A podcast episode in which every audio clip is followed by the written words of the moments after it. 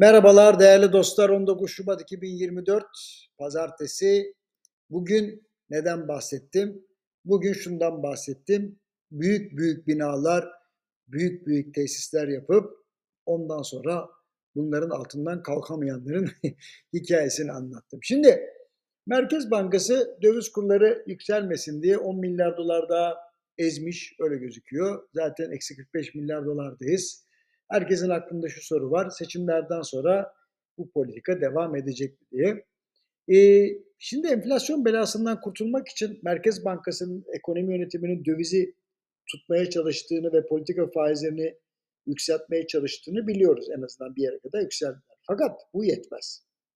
Kamunun harcamasını reel olarak negatife indirmesi yani yavaşlatması gerekiyor. Diğer yandan mega projelerin müteahhitlerine yapılan ödemelerin bir süre durdurulması gerekiyor. Yeterince kazandılar zaten. Vergi oranlarının zaruri mal ve hizmetlerde geriye çekilmesi gerekiyor. Bunların yanına etkin piyasa denetimi lazım. Gümrük alanlarında haksızca paralar alınıyor insanlardan.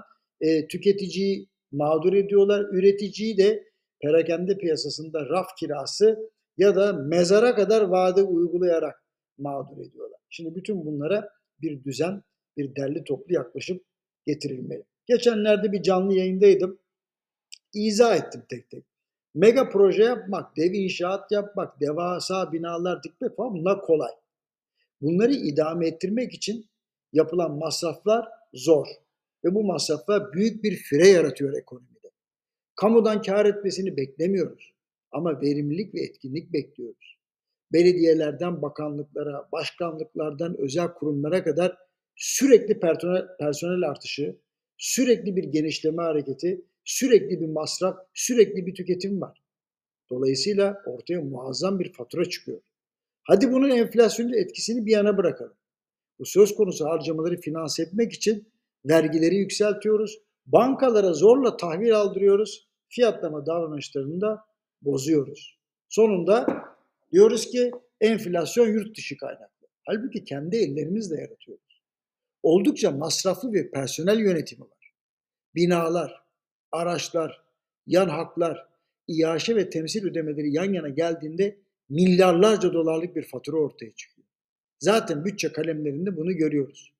Ayrıca kurları serbest bırakmamak için bir de KKM'yi icat ettik. Oradan da fatura geliyor. Bir de üzerine bize ait olan ve olmayan dövizleri rezervlerden satmanın faturasını da ekleyelim. Ya Tüm bunlar enflasyonun neden yüksek seyrettiğini bize gösteriyor. Şimdi bu durumun üzerine örtmek için TÜİK'in sürekli hesaplama tekniğini değiştirmesi bizi bambaşka boyutlara taşıdı. Türkiye ekonomisinin tam olarak ne durumda olduğunu bilmiyoruz, bilmediğimiz için güven kalmadı. Orta vadeli programda öngörüler tüfenin üzerine zam yapılıyor, ücret zamları ve meselenin sebepleriyle değil sonuçlarıyla ilgilendiğimizi de bütün bu hareketler gösteriyor. Zannetmeyin ki kamu böyle de özel sektör sütten çıkmış ak kaşık mı? Yok. Özel sektörün önemli bir kısmı da böyle. Kendi hatalarından dolayı ortaya çıkan faturayı hep başkalarına ödetmek istiyorlar. Bu sebeple sürekli olarak ya dış ticaret rejiminde ya vergi rejiminde kendi lehlerine güzellik istiyorlar. Ellerinde fırsat var iken herkesin lehine olacak düzenlemeleri talep etmedikleri için bugün bumerang etkisi yaşıyorlar ve bunu hafifletmeye çalışıyorlar. 1 milyon dolardan 100 milyon dolara çabuk ulaştıkları için dönümlerce tesis, binlerce işçi çalıştırmanın ne büyük bir liyakat istediğini daha yeni yeni anlıyorlar. Ancak sermaye birikimleri zayıf olduğundan yurt dışından borçlanma maliyetini düşürecek kim varsa ya da ne varsa koşulsuz destek vermek zorunda hissediyorlar. Açıkçası şu anki ekonomi yönetimiyle eskisi arasında yöntem açısından pek az farklılık var. Yine rezervlerden satış yapılıyor. Yine sade vatandaşa eziyet var. Ancak söylemler daha güzel veya azıcık daha gerçekçi diye bir de yurt dışından borçlanma maliyeti düşüyor diye sesi yüksek çıkanlar ve piyasa aktörleri körü körüne destek veriyor. Üzülerek söylemeliyim ki sonuç değişmeyecek.